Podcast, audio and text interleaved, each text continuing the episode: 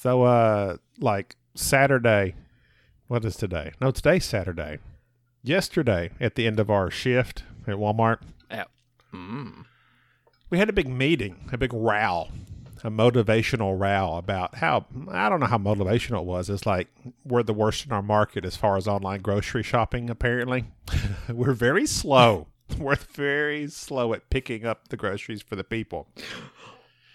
Are they regretting hiring the 350 pound Chilean personal shopper? Well, this is the bad thing. When I'm in the lead, baby, You're in the I'm lead. leading the pack. What are you talking You're about? you're you're you're their you're their Elway. I'm the elite shopper. They're going to put me overseas so I can train other people how to be a fat shopper as well. Mm. But I, when we got hired on, they told me, uh, the HR lady's like, yeah, we sometimes we do the Walmart cheer, you know, with the head, and we've I've seen it like in TV shows and movies like that, get together and chant and cheer. I was like, oh my god.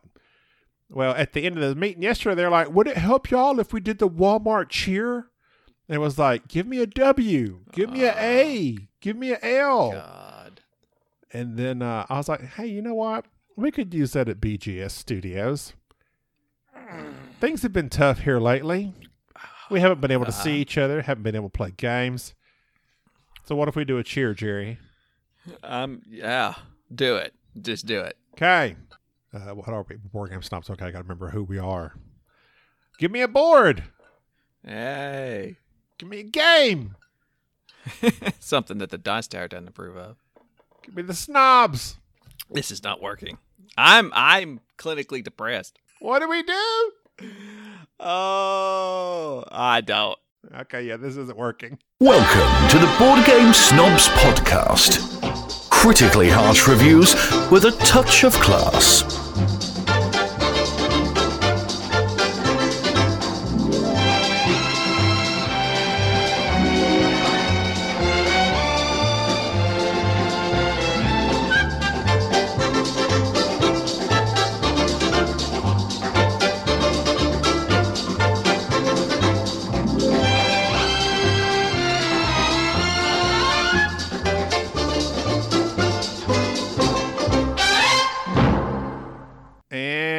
Go. Welcome everybody, one and all, all of you, and all of y'all to the Board Game Snobs All y'all. podcast. Uh, hey y'all, Hey, y'all. Remember that? All y'all. Andre three thousand, ice cold. uh, my favorite part, my favorite part of that Wow. music video. Yeah, my favorite part of that music video that I rewound and rewound and rewound was that British announcer, like when they're they're they're he's calling them on stage. He just does the greatest intros. He's like an ice cold three thousand. Uh, I mean, he just he just everything about him was perfect, and that's why we paid a British guy five dollars to do our intro. Because it's, I mean, it, they sound professional and sophisticated, except for Dan Hughes. Yeah, to American ears, anybody British sounds like they know what they're talking about. Like you can mop up in in America, yeah, America. If if you're British, well, no, I take that back. That one guy kind of ruined it for it. Not who's Simon Cowell's buddy. Uh, uh, the guy that replaced uh, uh, Bones, Bones McCoy. Yeah. Yeah, what was his name? He went on the news for a while and he was awful. He replaced the guy with the suspenders. Yes. I don't know, but I know. I don't know, but I know who you're talking about. I'll look him up.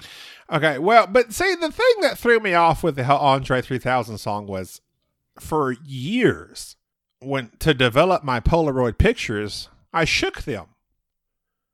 Apparently, that's a big no no. You shouldn't shake them like a Polaroid picture. You're not supposed to shake your Polaroid pictures.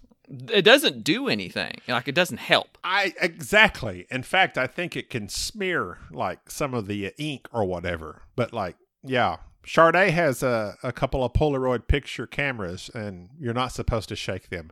But I said Andre 3000 said to do so. But that wouldn't make it Piers Morgan. Piers Morgan. Piers Morgan, yes. It's like yeah, yeah. Piers, yeah. What was that? Piers Import. What was that store? Pier Pier, Pier One. 10. Pier One. Pier Pier 101. Pier One oh Import. Pier Pier One. One Imports. Yeah. There was Piers Morgan and Pier One Import, and we imported him, and then we didn't like him, and then we His sent him peers back. don't like him either. Mm-mm. I guess he's back in Britain, so he kind of ruined it for British people for a while. We absolutely. pressure. Now we like could handle the peer pressure. Couldn't handle it. Uh, we we like the three guys that the Top Gear guys. We love them. Oh, I actually watched like the first episode of that that is on Amazon, which is actually like season 13, apparently. I was like, hey, I've heard of this show. Everybody talks about this show. Let me check it out.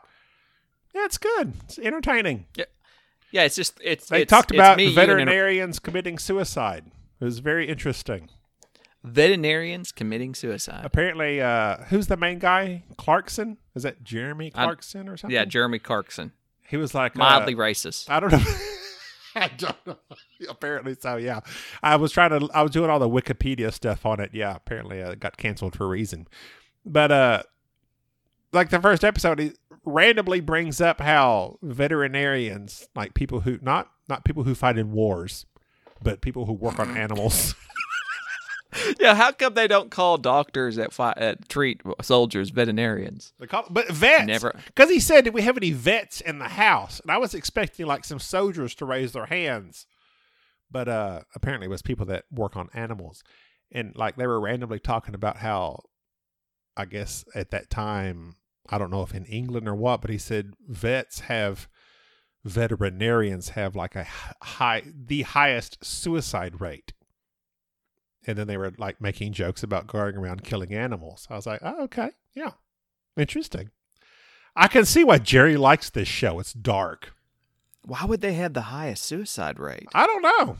I don't know. Maybe uh, people that love animals and oh, well, that's what he was saying. Is like you go into the field expecting to help animals, but most of your field is uh, putting them to sleep, killing them. Right. I think that's the truth though with most people in the medical field. Like even in America, it- when you you go into it thinking it's one thing, and then you end up doing the most mundane thing is ninety percent of the work. Like when I was first got on the the fire department, that was all that we did. Ninety percent of our calls was just helping overweight people stand up.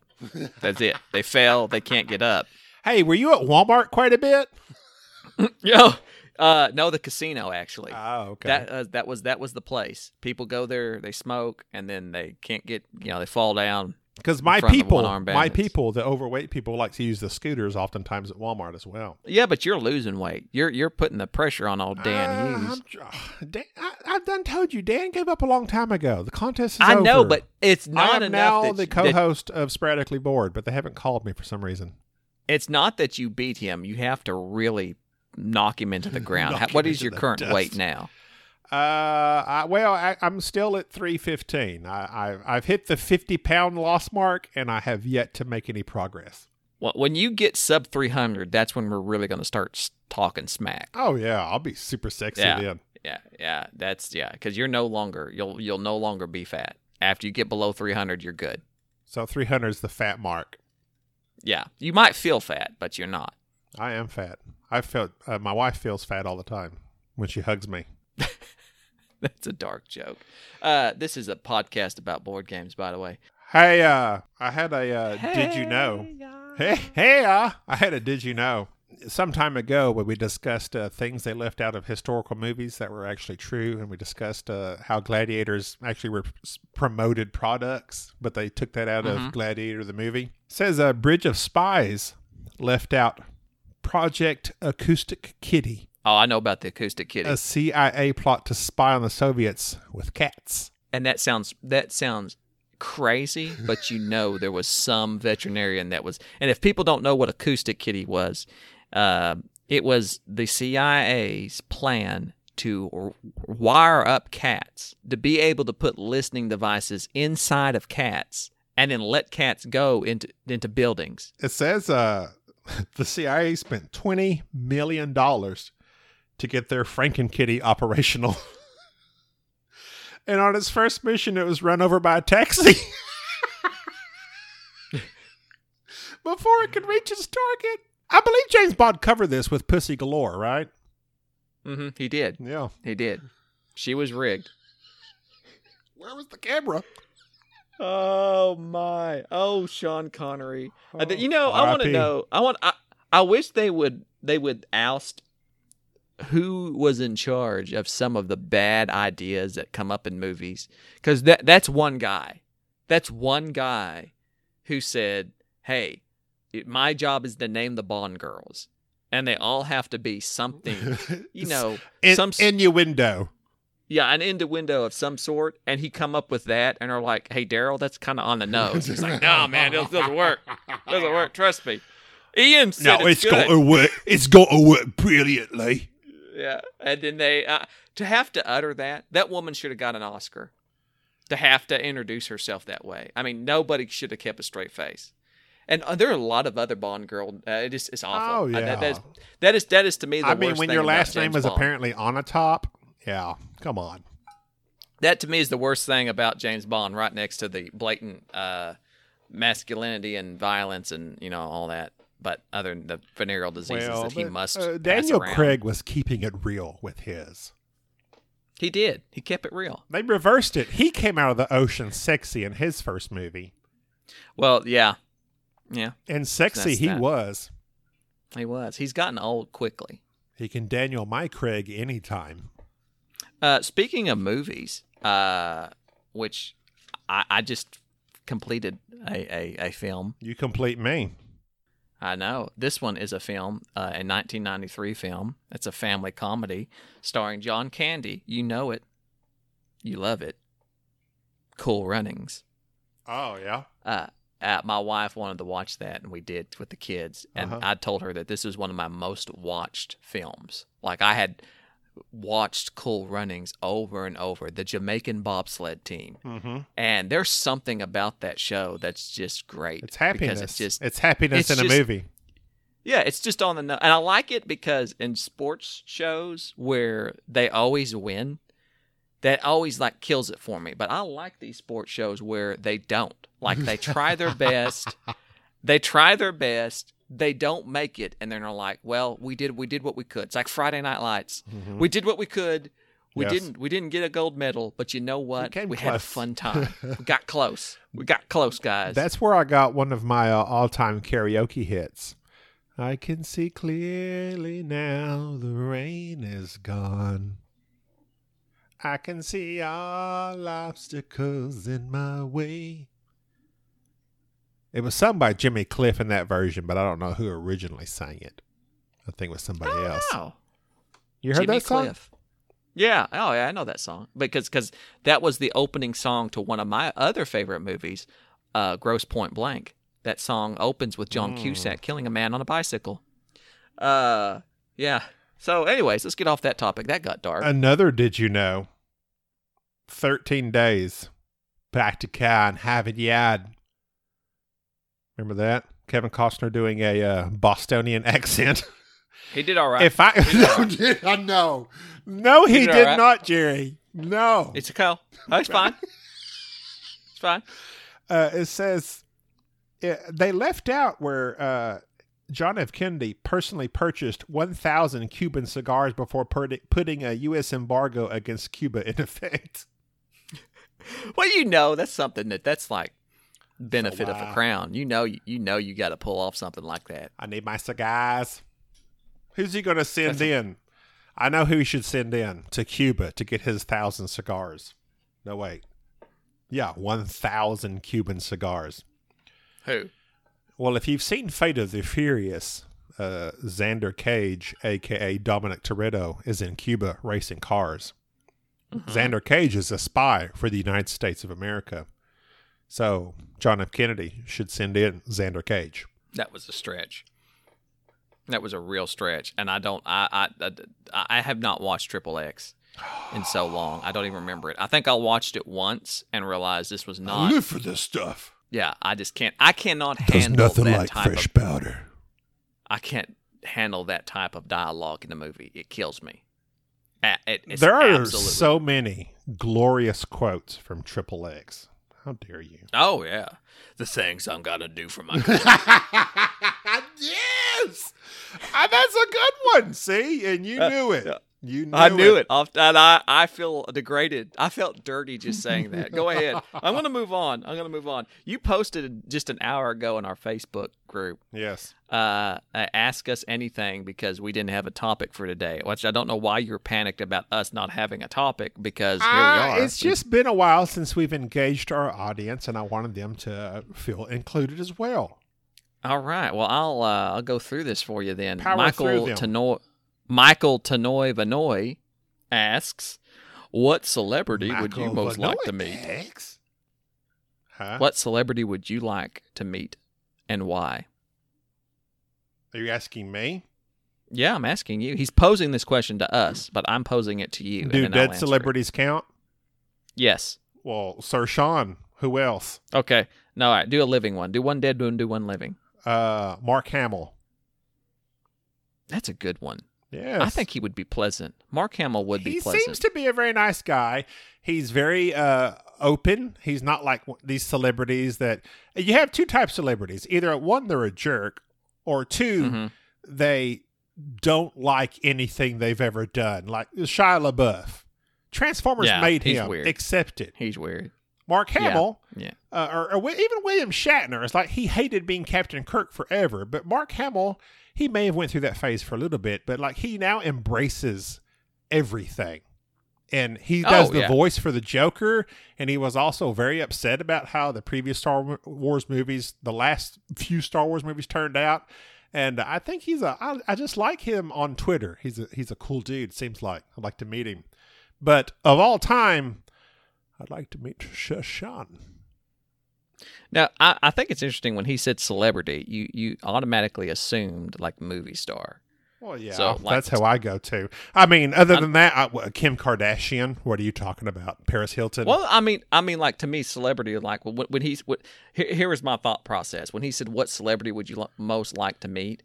My first thought was like I would ask like Neil Armstrong or somebody of that nature. Like like I would like to meet like well, Neil okay. Well, th- or it shows the difference between me and you.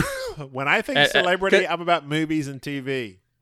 Well, I'm going to assume I'm going to say that okay, barring Einstein and and and people like that, I'm going to say that he meant movie celebrity, movie star, and I would really like to go to tea with Daniel Day Lewis and just just listen. I think that would just- be exhausting. I know, and I would I would so just I would just sit and listen to him. Christian just. You might as well have tea with Christian Bale at the same time because of the same type of person. There's these method actors that get super involved, and I mean they have their like clearly the top of their game. So I can't fault them for the way they go uh, at their acting, but uh, they just don't seem like much fun if you ask me. I'm not looking for fun. I'm looking for insight. You're not and looking I- for a I good time. have- Are you Not gonna ask for for tips? time.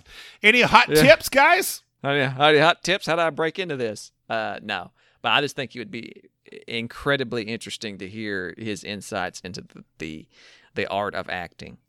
Um, uh, because I'm I, I I have no I know I watch a lot of movies and, and things of that nature and think this this is interesting to me, but I have no clue what it takes to be an actor. I wouldn't want to be an actor, and I just believe there to be more of an art to it than what I think that there is. I'm, not that I'm not that I'm saying that I think oh anybody can be an actor. I, there's something to it that I lack that I don't understand, and I I think he would be the guy to put it out there. Uh, Corey Hockman, I hope I pronounced that right. Hockman is it is Beyond the Sun on your to play radar because it should be. Beyond the Sun is the Rio Grande game. It's beyond my radar. has- I've never heard of it. Uh, yeah, it's uh, it's uh, no name designer. First game came out. It's a worker placement. Uh, uh, tech trees. It looks actually very interesting, and uh, yes, it very much is on my radar. And it's it's one that I've not been excited about a game this year, but looking at it, I have been very excited about Beyond the Sun, and I'm probably going to pursue it. Uh, again, Michael Vanoy the Tanoy says, should we all if you go beyond the sun, you go back in time to 1984 and you save the whales. No, if you go beyond the sun, that's you find the black hole sun, and that's Mm. where ah, Don't you know? uh, don't you know? Uh, Michael Vanoy Tanoy says, should we all refer to Jerry as Daddy? And the answer to that is yes. Who is your daddy and what does he do? True Lies.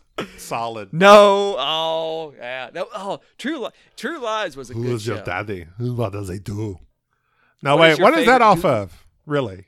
Uh, kindergarten Cop. He was asking the kid. okay. So it was an Arnold Schwarzenegger movie. I just got the wrong one. I was getting it confused with when he's got his voice on recorder and he's asking uh, Jamie Lee Curtis all these questions, you know?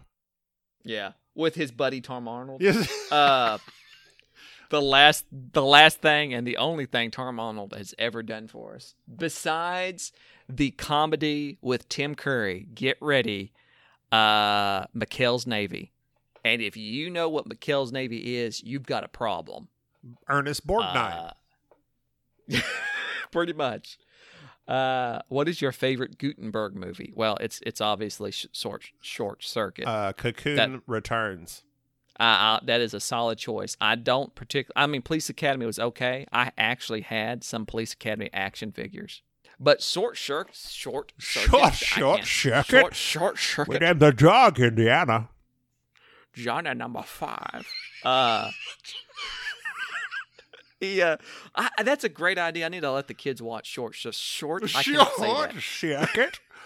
yeah, I got a real short circuit there, Lassie. Uh, I'm gonna have to let the kids watch. Number that, five is I- Alive. Uh, I have not seen those movies probably since the 80s. However, Cocoon and Cocoon Returns are solid movies. Also starring Wilford Brimley, no axe to the chest. Oh yeah, oh yeah. Wilford Brimley's gr- great. Sans Uh, just re- axe. on Sans short saxophone. circuit. Short circuit. It cracks me up. I remember being a kid. Like I think that when did that show come out? When did hang on a second, Oh, look that up. Look that up. Had to be. It I mean, saying 80s. 80s is generic. I don't know. Had to be eighties. I mean, Had to be eighties. Okay. Eighty six. Eighty six. is that one or two? Uh, No, that was one. 86. Oh, oh Lord, it has a 59% on Rotten Tomatoes. what is wrong with It's you people? not a good movie, Jerry. Oh, it's a wonderful show.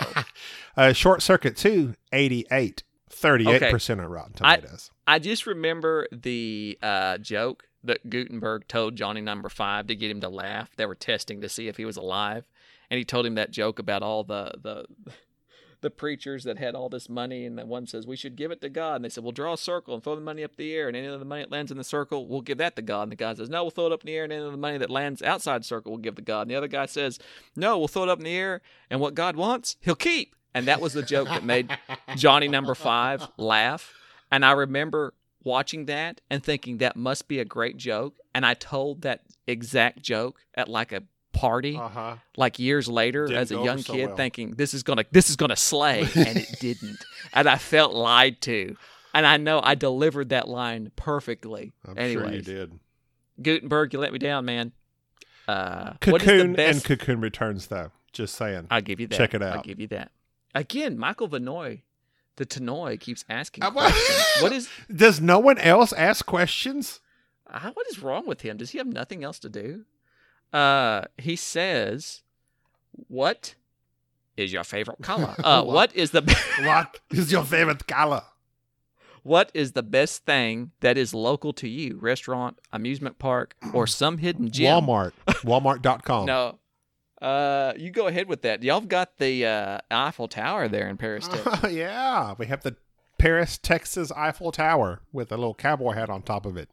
It's it's not that big and it's kind of disappointing if you're expecting much. Uh, our It's biggest thing we have here is probably Chili's. Am I right?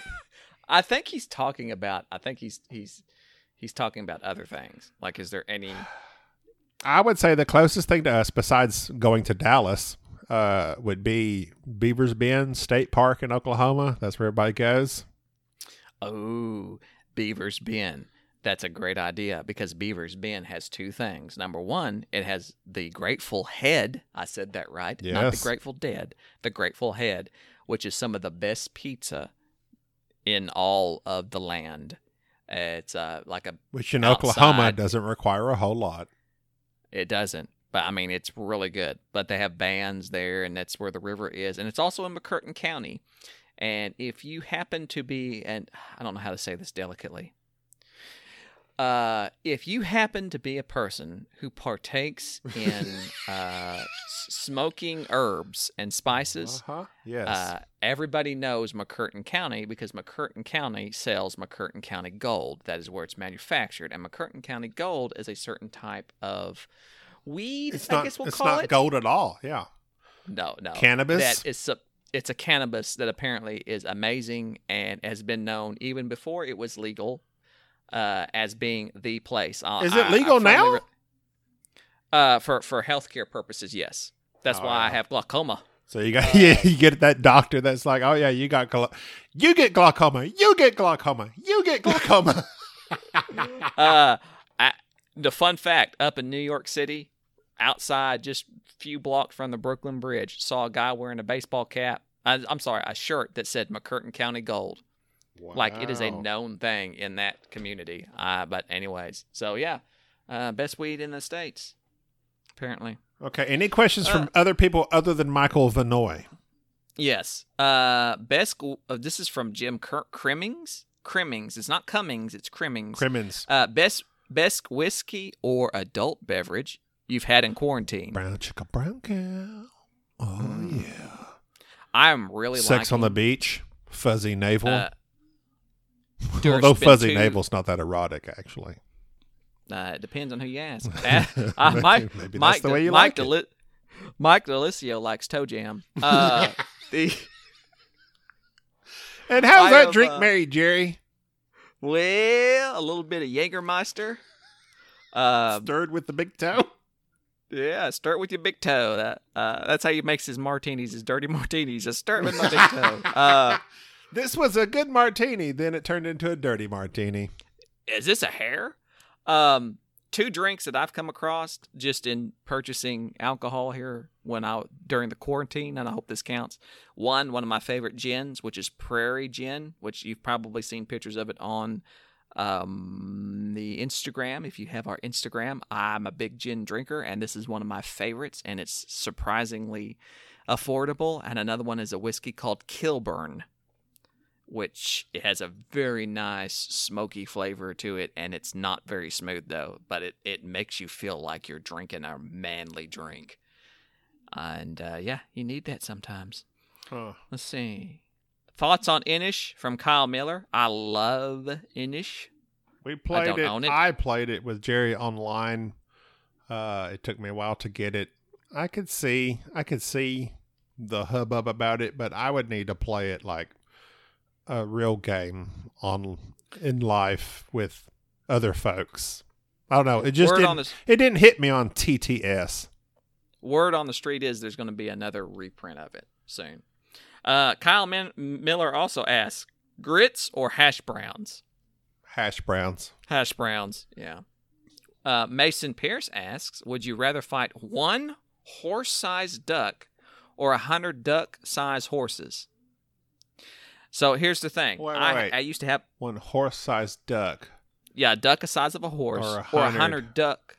duck-sized horses. Oh, I gonna I would fight the horses. sor- horse-sized duck. No, I'm not. No, no. That's com- have you ever owned a duck? Yes. Okay, I, if you they're violent, they get violent, and they are they. No, I would not fight a horse-sized duck. You're you're wanting to be billed to death. They they they they have no heart. They they will kill you indiscriminately. I'd rather fight a hundred duck-sized horses. What themes have yet to be properly explored from Christopher Blaze? Blaze? I don't know how you say his name. Sounds sounds like he's fishing for ideas. I'm keeping my themes to myself. Uh, I, I will say this, and I have griped about this for some time. There has not been a good, nor I, uh, there's been a decent paramedic game, which is that paramedic clear, which is this frantic kind of Yeah. card game that got no attention. I actually Real really time. enjoyed that game. Yeah, real time. I actually enjoyed that game.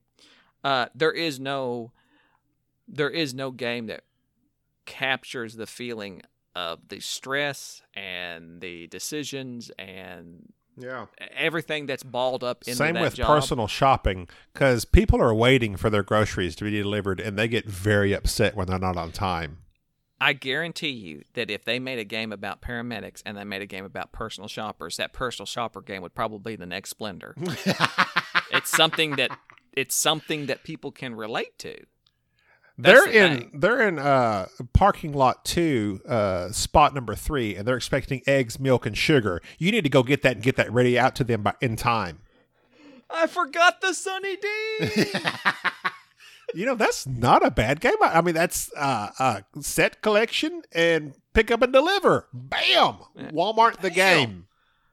uh, you can't call it that. You'll have to call it Mallwart, Oh, Paul Blart. something like that. Paul Blart.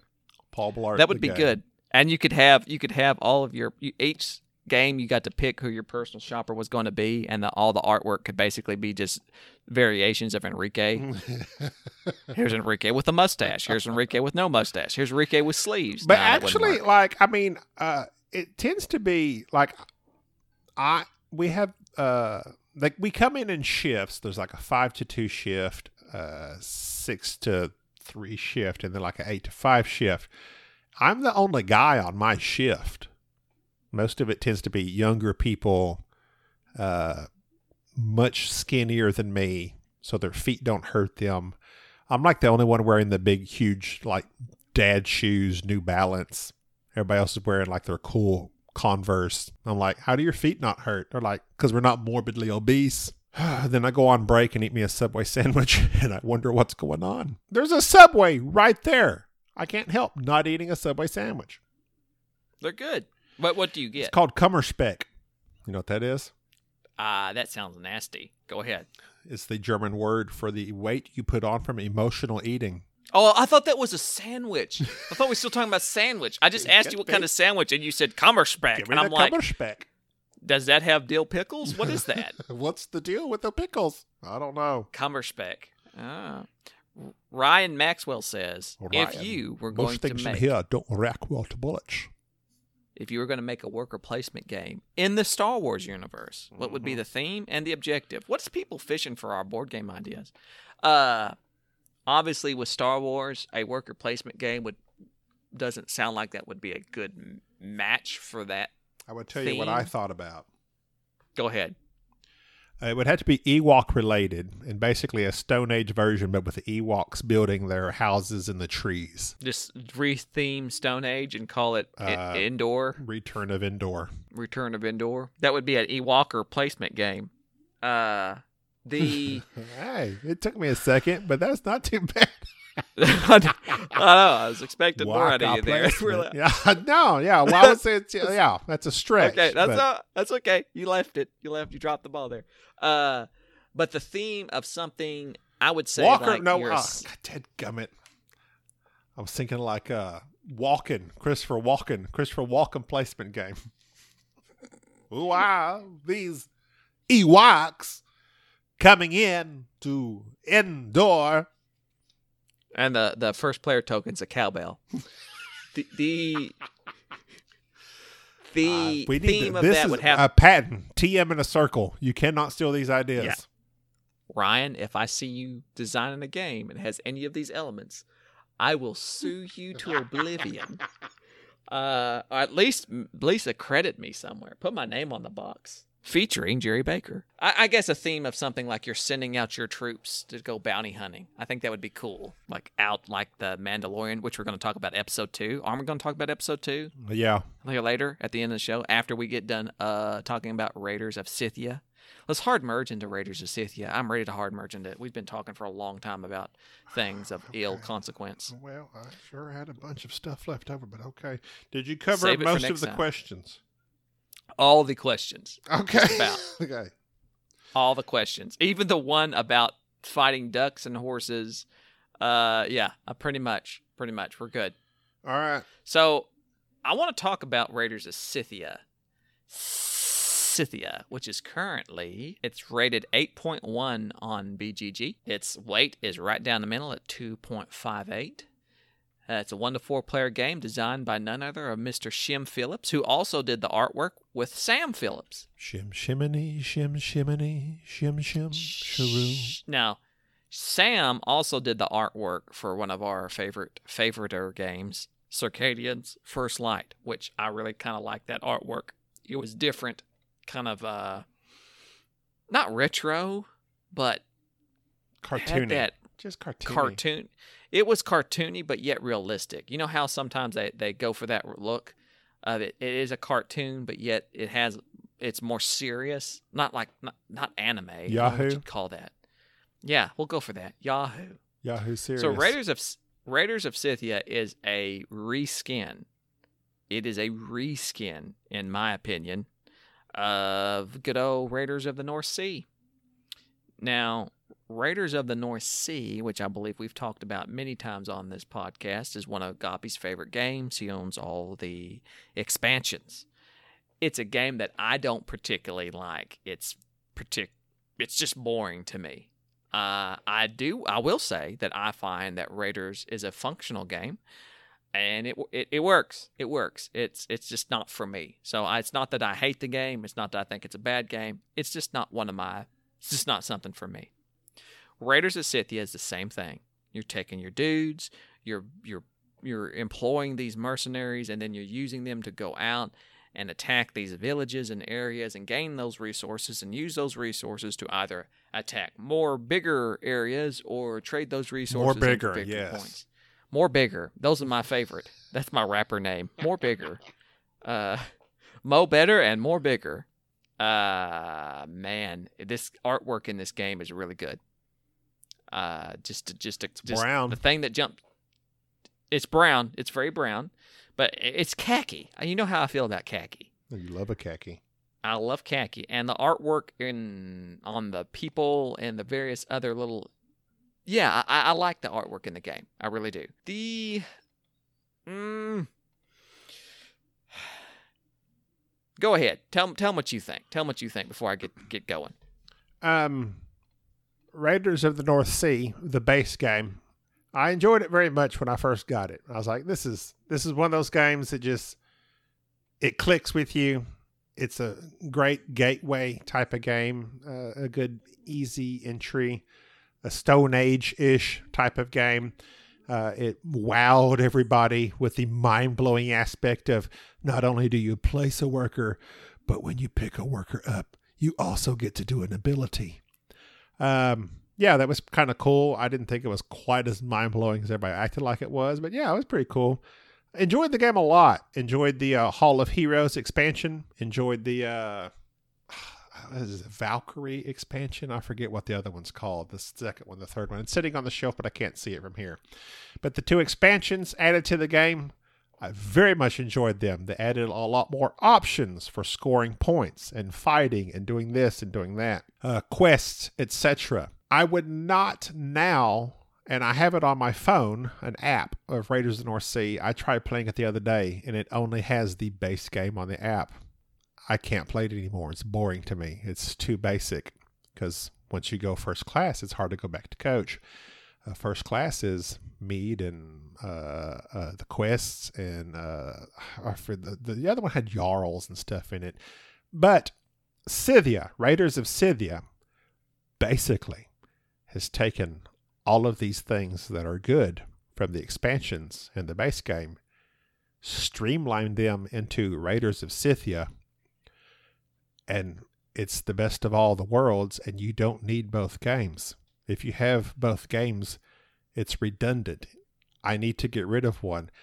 The only reason I really like Raiders of Scythia is because I have the expansions and I have the little fancy play mat that they came out with that I can unroll and lay on the table. It's very nice.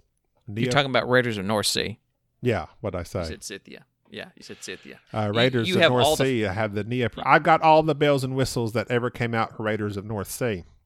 But now that Raiders of Scythia is here, and I bought the one that has the metal coin, so you know, check that box. It has the damage. I mean, you take damage. That's from the hold on. That's from the Fields of Fame expansion. I just had to freaking look it up. The Fields of Fame. You're fighting the Jarls, and you take damage when you when one of your workers takes damage. You put the little blood droplet on him, like he's bleeding but ever so slightly. Just a singular drop of blood is oozing from him. Kumis, kumik, uh, fermented mare's milk that the Scythians apparently drank. That's basically the mead. Uh, it has the quest from Hall of Heroes. It has all the good things from both expansions. streamlined into this game, eh, but it also does add these horses you can buy that give you uh, extra fighting ability or victory points. It also has these eagles you can buy. You can make the you can either choose a horse or an eagle. And the eagle can give you extra fighting points, but it also does some other various things with your abilities. They're kind of just a tacked on thing.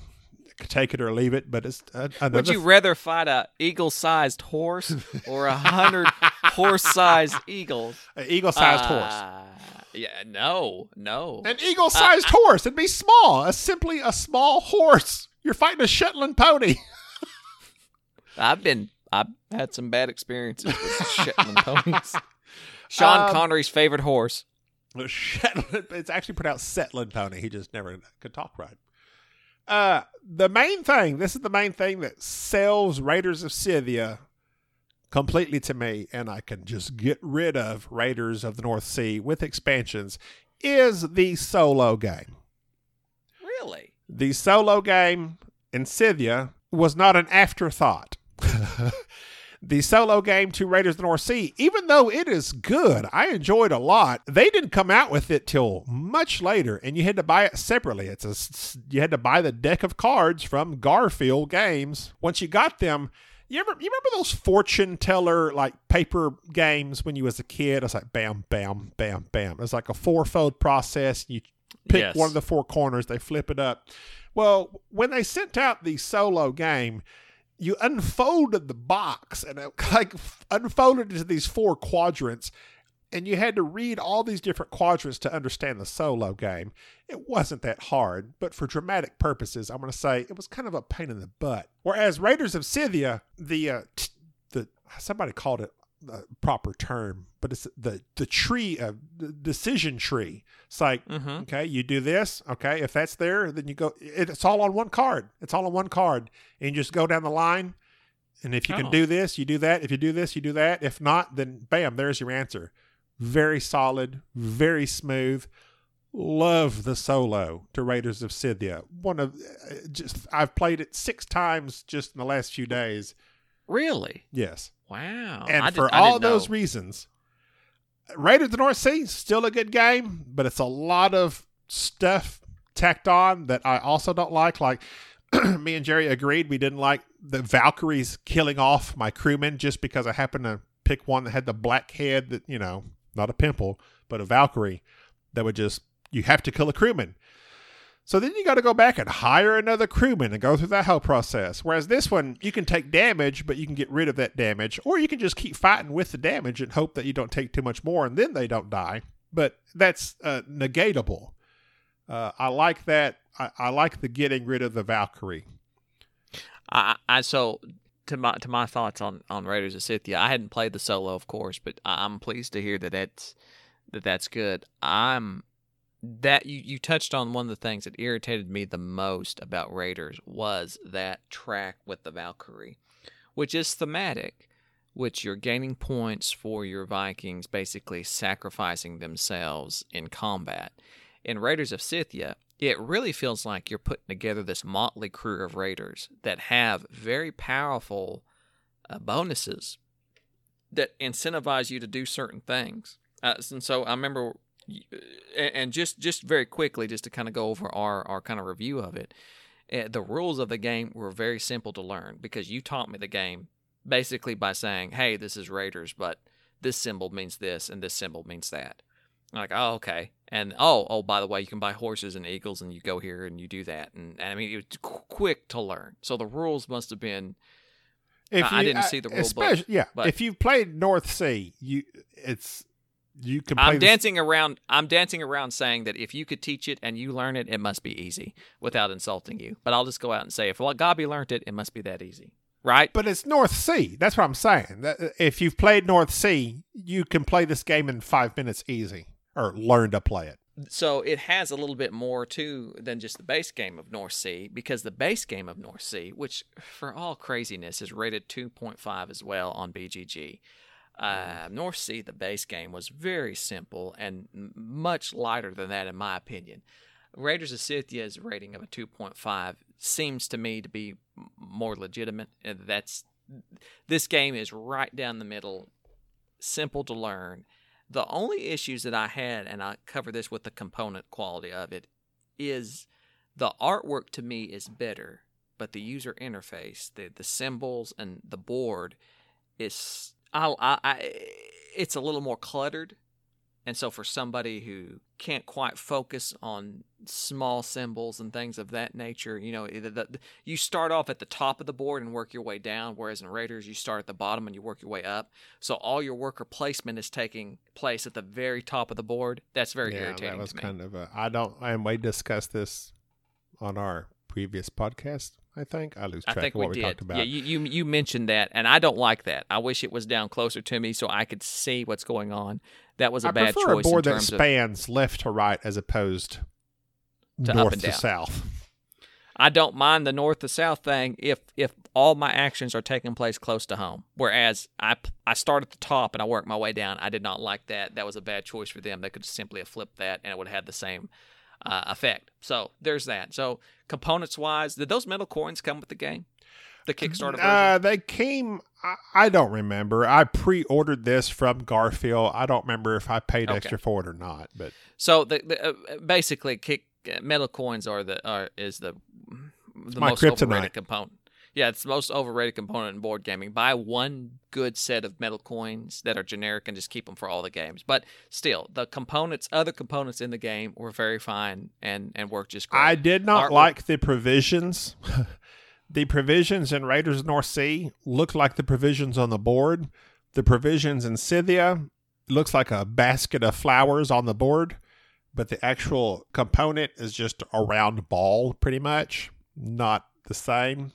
And I didn't like that. But other than that, So the decisions in the game, I, I felt like for a medium weight game, it was fine. I, nothing was very taxing. I knew where I was going to go. I knew what I was going to do. The the decisions that came that were interesting to me was which cards were I going to play. Basically, which mercenaries were I'm going to going to hire that were going to give me these um, powers. But also, now am I going to go out and spend a little extra time getting a eagle, which will buff them a little bit, or get them a horse, which will a- a- Wow. add to their attack value. That was somewhat interesting, and it was nice having that this feel of I have purchased, employed these mercenaries, and they were with me the entirety of the game. None of my guys died. I kept them alive because I liked what I had. I really like that.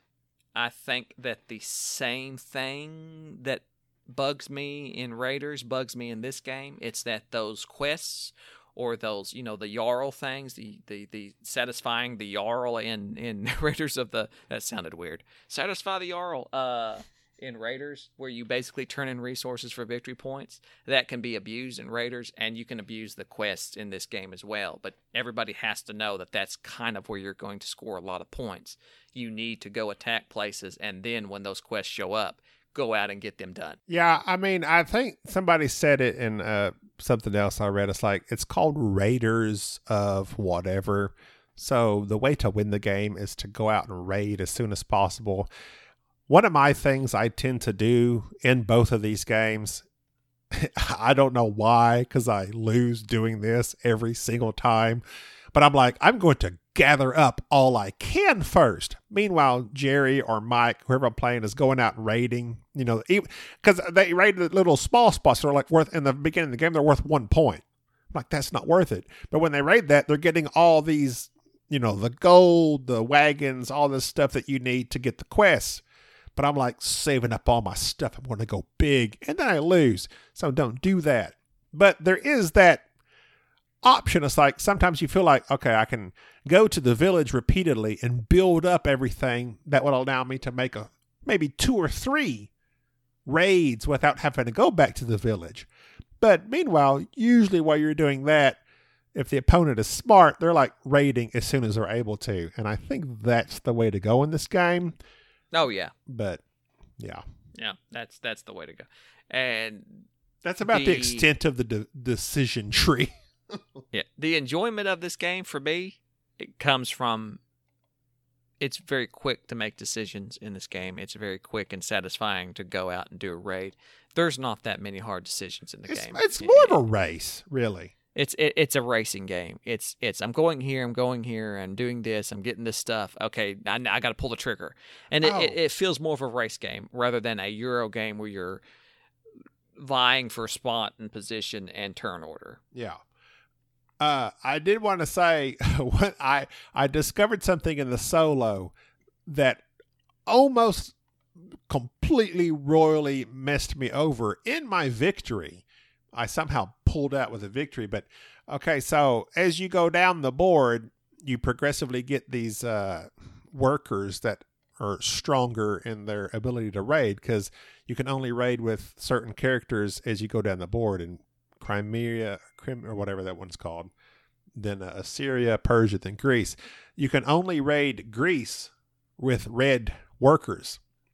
Uh, the solo bot, the Shim bot, which I call AA Run from Castles of Burgundy, the card game, he had wiped out all but one of the red workers, and I didn't even notice. So, by sheer luck, there was a red worker left that would enable me to go down to Greece and continue my raiding. Had he gotten that last rid of that last one too, I couldn't have even went down to Greece. Like the game would have been over for me, and the the bot would have just wiped everything out.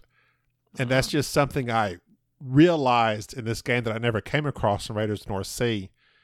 Uh, I don't know if it's because I didn't play that solo enough or what, but in this game, it's like you have to get one of those red workers before the robot wipes them all out, or else you're screwed. Which was kind of interesting and fun. I was like, oh my god, I almost really got messed up. So Right. It really makes the game makes you stay on your toes in terms of watching what the bot does. I guess. yeah, But it, so my thing is, is I, d- I didn't I thought the base game of Raiders was dull, and with all the expansions, I just I don't like expansions. I'm obviously going to suggest that you buy Raiders of Scythia over Raiders of the North Sea. In my opinion, if you have North Sea, there's no need to buy Scythia. They're, they're the same game. They've just been reskinned. Do I think that Raiders of Scythia is the more refined? I mean, you have to clarify with expansions. right with expansions. Yeah. So uh, yeah, obviously Raiders of Scythia is a better game.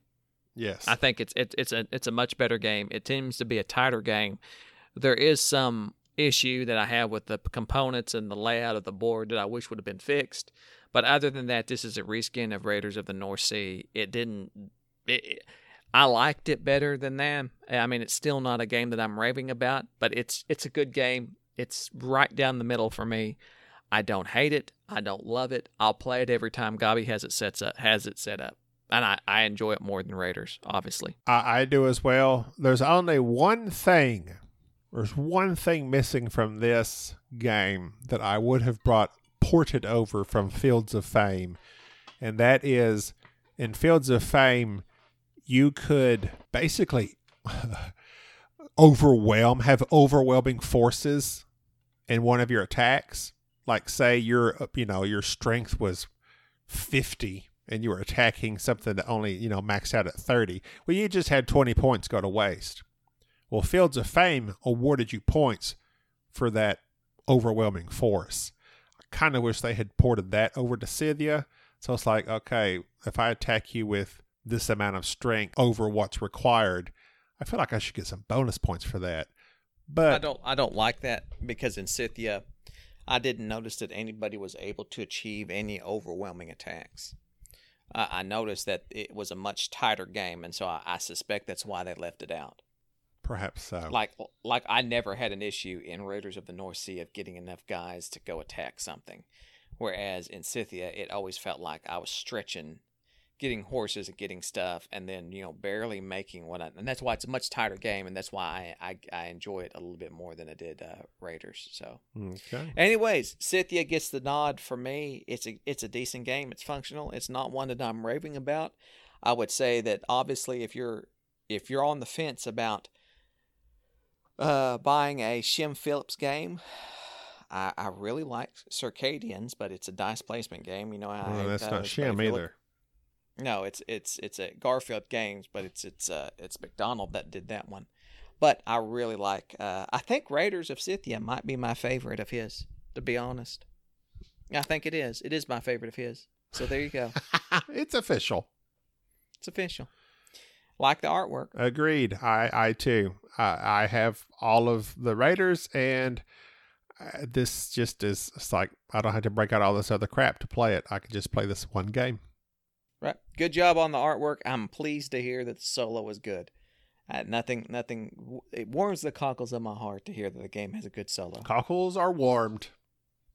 Solo makes me think of Hans, which makes me think of Star Wars, which makes me think of The Mandalorian, which I want to talk about. Oh, okay. Uh, I'm Uh, really liking the. What? I, I gotta pee. So. oh, you go. Leave it. I'll. I'll keep talking. Okay. Bye. Okay, go urinate. Uh, urination. I really like the fact that we're doing this thing now where we're recording on Saturday night after we have just watched The Mandalorian so that we can then talk about it. We're not trying to get ahead and just uh, put out episodes. Sometimes in the past we would record multiple episodes at one time so that we'd have a, a few banked in case something happened, but now we're just flying by the seat of our pants. I really like that. And I really am liking The Mandalorian too.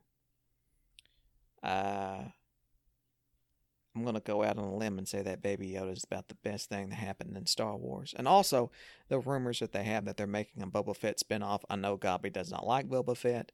I don't know how I feel about that, though. I don't know if I feel like they should be doing a Boba Fett spinoff. I think I'm hope I- I feel like it'd be too samey if they make it just like The Mandalorian. And I don't want that. I don't want a spin-off of The Mandalorian. I just want more Mandalorian and then perhaps with this Obi-Wan Kenobi series it kind of maybe being a little bit more serious and darker and stuck to a story rather than so episodic like The Mandalorian. That's that's really what I'm looking forward to. But uh I don't know. I've never been a big fan of of spin-offs. Frasier. Frasier was a decent spin-off from Cheers. That was a good spin-off. The Jeffersons. Jeffersons was good. I like the Jeffersons. I was very scared that they were going to do a spin-off of The Office where they were uh, getting old Dwight Schrute lined out to do Schrute Farms. Man, by the time The Office has run its course, I had enough of Dwight Schrute. That show was two seasons long. The last thing I want to see is more Dwight Schrute. I'm glad they didn't do a spin-off of any of the Office characters. Parks and Recreation wasn't so much a spin-off. It was just kind of a, a similar sh- a show in a similar vein. And uh, I enjoyed it too. I just don't know. Parks, Parks or The Office. I like The Office better. Although I do like Nick Offerman. I like him a lot in Parks and Rec. I did not like uh, the main character in Parks and Rec. Is it Amy Poehler? I didn't really like her character that much. I found her annoying and not as endearing as Michael Scott. But I found like the other characters in Parks and Recreation to be uh, much better side characters uh, than the ones in The Office. I mean, Pam and Jim were great. I mean, but that's a love story. That's different. But like the other characters in The Office, besides Dwight, you know, you got Andy, which was annoying, and and uh, but the only one I really liked was was Oscar out of accounting. I thought he was a good character. And we're oh, back. and uh, yeah, uh, you, uh, so between The Office and Parks and Rec, go. Which one you like the best? Uh, Office, clearly. Up until season seven. Yes, I would say The Office. I, I would say Office till season six. The the the the, the season after Mike, uh, Michael Scott leaves. That's the best Office, and Well, I'd say that Parks and Rec, Parks and Rec from season two onward. Yes, agreed. I really came into Parks and Rec thinking, "Oh my God, this is such an Office wannabe." And season one was pretty rough, but season two onward, they really come into their own. Uh, the Office, upon second watch, and I'm on the last season, episode four. Michael leaves during season seven. Then season eight is when Robert California, James Spader comes on. Uh, the worst season of all time is season seven when Michael is still on. Uh, his character becomes kind of unlikable. He starts dating that woman from the club. Uh, my uh, Jim becomes co-manager, and he like loses his sense of humor. I guess the writers just thought he wasn't Jim anymore. Really bad, really really bad season. The beginning of season eight really funny. Robert California is freaking hilarious. James Spader being crazy. I mean, it's just Yeah. It was hilarious. Uh, the end kind of peters off, and season nine, eh, yeah, it's pretty rough. Yeah, it's bad. Got rough. So the Mandalorian, second episode of season two. You- What what are your thoughts on that one? Okay, here's my thoughts. Go large. There are people, and I understand. I can understand this. They're like, it doesn't further the story. Where's the story? Got to have story. What happened to just enjoying TV shows? Just sitting back, having fun. This was Star Wars colon arachnophobia. I was freaked out. Those spiders, those ice spiders were amazing, creepy. They were running. It was exciting. It was almost kind of like a horror episode, minus the extreme. Uh, the director for this, Peyton Reed, was also the director for Ant Man and Ant Man the Wasp. So lots of humor, kind of childish humor involving the child eating the eggs. Was it silly? Yes. Was it done? Was it kind of weird that he's eating the babies of this frog lady? Yeah, it's kind of weird, but it's so adorable. You don't care. Frog lady. She breaks out doing her frog hop there at the end. I was I was into it, man. I mean, this is dumb. It doesn't do anything for the overall arcing story of finding Yoda's little baby Yoda's parents or whoever the frack they're doing. But it was just a fun episode, and I was all about it. I, I just I like we like to have fun here. I had fun this episode. This this was this was probably my one of my favorite episodes, if not my most favorite episode so far.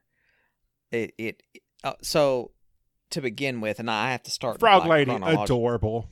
I have to start in like chronological order of it, but I was this episode started and I thought, okay, we're going to have Boba Fett in this. They're going to shoehorn Boba Fett and completely subverted that expectation. They're doing exactly what I want them to do, which is don't bring Boba Fett into this.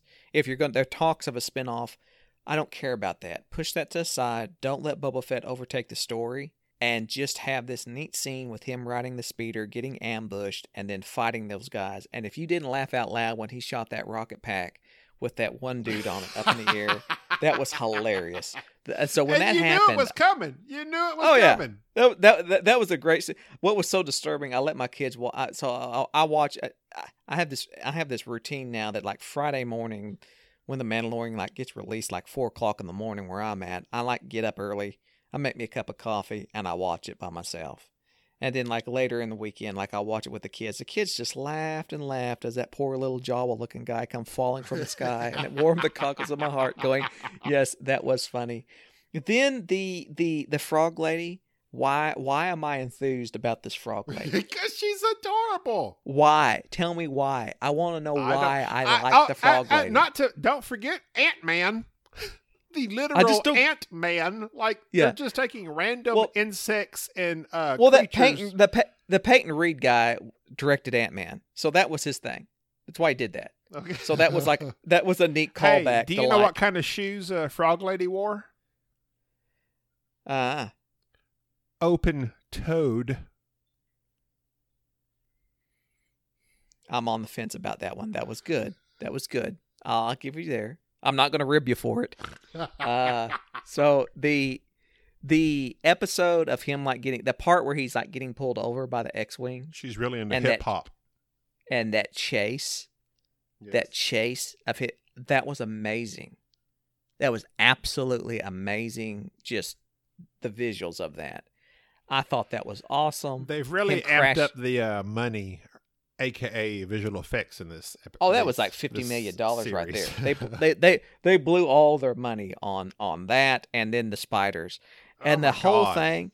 I was- just- I'll- I'll- I was blown away. I I don't know if I was feeling some type of way when I was watching this show, but the, the them running from the spiders and the look and visual effects of the spiders was so amazing to me. I just I want a whole show of somebody fighting their way off this planet of spiders. Like, give me that movie. I was sitting there thinking, okay, they're in the ice cave. It's going to be that big white looking wampa bear thing with one arm that Luke, you know, like like on Hoth. I thought that's what's to that's what he's going to find. He's going to be fighting and that'll be a callback. That's what I was expecting. I am so glad that they completely just went around that and said, no, we're going to come up with something new and original. What is everybody afraid of? Spiders. Let's do some sort of ice spider. New thing. and original. and I was disturbed by Baby Yoda. I'm not even going to address that. Uh, by Baby Yoda eating the eggs. That just completely got me. I, I, I that was so eating the larva, eating this woman's ovaries, basically. I don't know. yes, it's weird. yes, it's like it's like it's like what is he doing? That's her. That's her. That's her. Chill. That's but he's that's so the last of her adorable when he line. does it. And she was, and she was so fond of them, and like I don't know, it was it hit on such weird emotions the way that you know she was. These eggs are her life; they're her babies. But then little baby Yoda, the child, is eating them, and that's adorable too, and funny la- and disturbing the- all at once. the last scene in the show where he like he goes to you know, the Mandalorian goes to sleep in the cockpit and Baby Yoda looks back at her and she's hugging that canister of her eggs and then he just looks forward and then pops another one in his mouth, sucks it in. It just cracks me up. There's something. uh, I, we saw more Baby Yoda in this episode than we have everything else, like him babbling and walking and doing stuff, and just the interactions between him. This, this show has shown that The show, and I've seen a lot. I, it, this it- show, I've heard Star of- Warts. Yeah, I, I shh, stop, stop! You're killing me. You're gonna, you're gonna make me croak. Uh, the the uh, oh God, uh, that I've heard a lot of people say, like the story, the main storyline of getting Baby Yoda back to whomever. that They're griping about the fact that we're just watching episodic one-off adventures. To me, that is that is the enjoyment of the show and it it feels like this video game RPG where yeah, you have the main quest, but we're going to spend 60 hours doing side quests before and the main story is not that interesting. I mean, I'm sure I'm sure that I'm sure there's some reveal or something that will take place at the end, the conclusion of the show, where you know, baby with Baby Yoda or something like that. But it's the adventure, it's the journey, It's not the destination. exactly like that. I mean, that's Yeah. a cliche saying, but everybody says it. It's like it's not the destination; it's the journey along the way. Okay, so he delivers Baby Yoda. Then what? Then what are we gonna do? What's next? It's like what's what what what what will make you happy?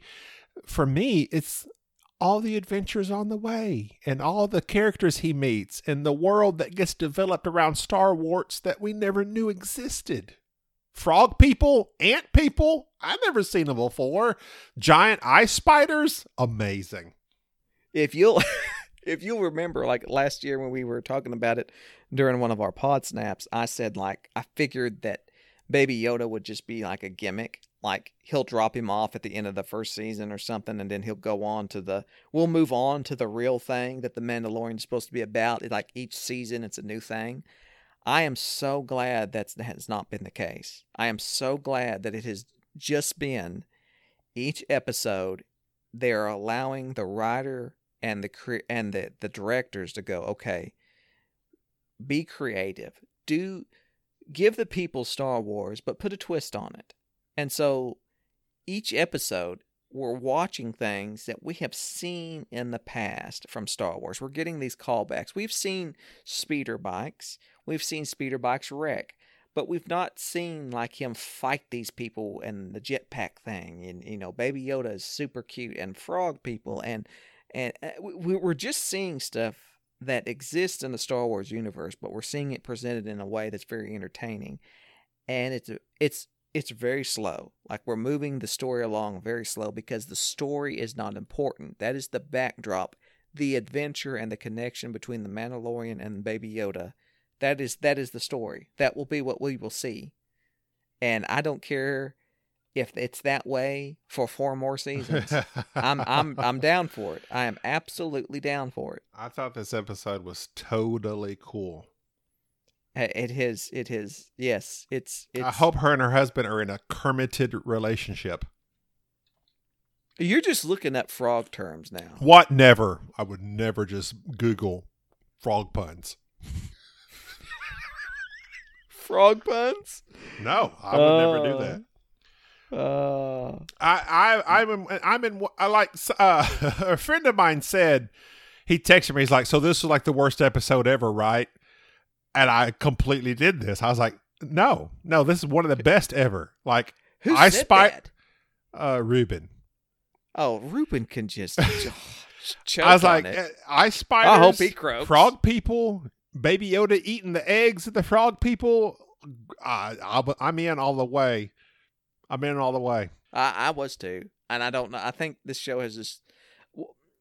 Here, here's the We'll thing. get to the whole baby. I'm sure it. You know, season finale. They'll wrap up Baby Yoda's thing in two episodes. Well, I, w- I want you to do me. I want I want to say two things. One, uh, as soon as this episode is over, I want you to go back and listen to our previous episode where you said, and I quote, "I'm done. They need to move the story along. Let's get to the end of the story." And you completely were saying uh, you did the same you thing. You did the Huh? same thing. No, I did not. Yes, I did you not. did. How dare you? How dare you? I don't remember saying several that at all. episodes where you're like, oh, I- I hope they just g- stick to what Baby Yoda's about.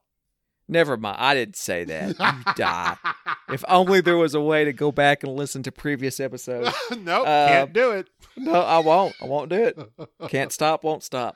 Uh, hey, uh, uh, I'm able to look at myself and say, you know what? I was wrong. I'm not able to admit I know that, you're not able to do that. I'm not there. I can admit that you're wrong. Of course you can. Is that okay? Is that okay? Uh, I want to speak to something else. This is this has been on my chest. This has nothing to do with anything, but it goes back to me as a personal shopper, completely unrelated, but also about people having patience. Mm. And you just say, mm, which means you're Mm. not really invested. But I'm going to tell you No, anyway. Tell me. People are impatient, Jerry. Do you know this? Mm-mm. Wouldn't imagine. Never would have thought it. It's mind boggling, especially when you are at a grocery store, just how impatient people are. You're at a grocery store. Hey, guess what? Some people don't have grocery stores. Some people either uh, have to grow the groceries themselves or they just don't get anything. Had to grow their own toilet paper. grow it, grow it uh, from the leaves of the tree. So you're in a fortunate situation to have a grocery grocery store, sir or ma'am. So don't get all bent out of shape when you can't get down the aisle in 0.3 seconds that you wish to. So as a personal shopper, I pick the items up and I have to put them in the, the totes. That's what they call these big blue baskets that we carry with us in our little special shopping cart. I'm able to I'm able to carry eight totes to a shopping cart, so I can shop for up to eight different people at a time. But oftentimes, you know, it's a couple of the same totes for people. That's neither here nor there. Really doesn't matter. Irrelevant to the story. So this is what gets me. I saw a meme recently that Jason Dinger had posted. it was so accurate. It was from the uh, uh, what's the Jessica Jones Netflix show? Uh, has uh, who's the man? The tenth Doctor, David Tennant. Mm-hmm. He's in it. David Tennant is in it. In it to win it, and it says something to the Congratulations to Jason Dinger on his successful Kickstarter for uh, Captains of the Go- Coast and uh, Crescent City Cargo. I'm looking forward to playing that. Continue. Me too. Me too. Um. So the meme is Jessica Jones and like David Tennant is just like right beside her, just staring at her. But the meme says, "She trying to put the change back in my billfold." Uh, at the register, and then he's like staring at her like super close, and it's like next person in line. So like this person's just breathing down your neck because you're like taking two seconds to put your change in your pocket. And I feel that. So as I'm personal shopping, I put, you know, the items in my tote and, you know, I pick them up from the aisle and I put them there. And when I do that, you know, I have to get in the aisle. I have to get in the way of some people. So I was bent over putting it a, a, pack of Coke, a 12 pack of Coca Cola into the bottom tote of my little carry on thing. And this dude just walks right up on me, like his crotch in my face, like just and just sat there because I'm blocking the aisle. But I'm like, give me five seconds, bro. Let me put this in here in just a few seconds. Can you please step back six feet? Uh, social distancing non-existent. People don't care. Non-mask wearing mouth breathing. Oh my God. I was so angry. Like, I was so angry. So, guess what I did? I took even longer. I had stuck that 12 pack in there seconds ago, but I was taking my time on getting back up and getting out of his way. And as he walked by, he didn't look at me, and I glared at the back of his head. Oh, that'll teach him. That got him. That's a good passive aggressiveness right there. Oh my go ahead and god, stare I was so angry. I, I, if I, I, he had to have felt my eyeballs in the back of his head because I glared him down. I'm like, just give me a second, man. Like, are you that hurry to get to the Nestle water? 12 pack of water that you're grabbing like is it that a life and death that you couldn't wait for me to stick this 12 pack of soda in my tote that you had Quick to question. put your crotch in my face and you're like oh my god i can't believe you're taking this long calm Quick question. down Quick, quick, quick, quick calm question. down You keep you keep saying crotch. Uh, do, do, do you know the there people? right in my do you know the- Do you know the people that you're shopping for? Like, do you see the name? Do you like Uh, look at? You see the first letter initial and then you see like the first like f- four letters of the last name Okay, so but like you you, don't don't, f- know who you're shopping. so like you would be like j bake So you don't know. So okay. So like if I if I I could not put in like a a personal shopper order and you see my name and know you're shopping for me. Not particularly. I mean, I would might think Jay Bake. Hey, I wonder if that's Jerry, but I wouldn't know Yeah, for sure. There might be a Johnny Bakeroyd out there somewhere. Yeah. Notice the copious amounts of, of hair conditioner and uh, things of that nature, lotions, and no. Oh, I'm I'm shopping for Jerry. Viagra Viagra. Yeah. Go ahead. Hey. extends. Hey. Expense. uh, hey, Oh. hey, you don't embarrass me Oysters? to make. what? Is, yeah, yeah, yeah. Oh, yeah, yeah. You got them Walmart oysters. That's that's a. You know, hey, you're we got them, good t- baby. We The got Equate shrimp, brand- We got catfish. Equate brand chicken of the sea oyster brand. Let me, the wife comes home and you're peeling that can open. You know it's about to be a good time. with your What, feet. honey, please. Yes, with my feet, honey. Let, would you like to try one of these oysters? I've got some uh, Equate brand coffee brewing. It's great well as value. This, Great it's not value. everything's equate. Equate only applies in the pharmacy section. Other than that, it's great value. Mm, you want some of these great value oysters? hey, baby, let you come on back to my place. We'll have us some great value crackers. They're just like Ritz, buttery. Uh, okay, that's enough. I'm I'm done. I'm done. I'm done. I'm done. And uh, so Mandalorian second episode, awesome. We love it. If you love arachnophobia, you'll love season two, episode two. I love arachnophobia because I like Jeff Daniels and I love Dan. Uh, Dan uh, uh, Hughes. Dan, Dan, Dan Conner. Dan Conner. John Goodman. John it's Dan Conner. That's how I Um, know him. I was trying. I was actually sitting here. I was like, I wonder if Sade has seen Arachnophobia because that's not a movie Oh. I have revisited in some time. I'm, Such it's about a time. stupid premise.